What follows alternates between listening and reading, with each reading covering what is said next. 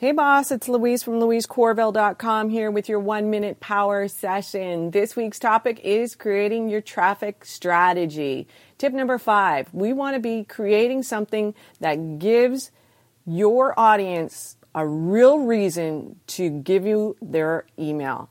Once you have this, they are considered a hot lead.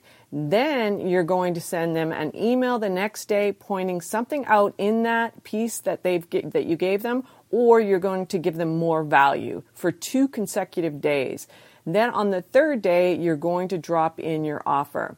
Then you're going to rinse and repeat this. You're going to continue to do this cycle, okay, in your business. So go create something that really makes them want to give you that email address. Thank you so much for listening. Go to louisecorville.co slash discovery and get the three secrets to closing discovery calls.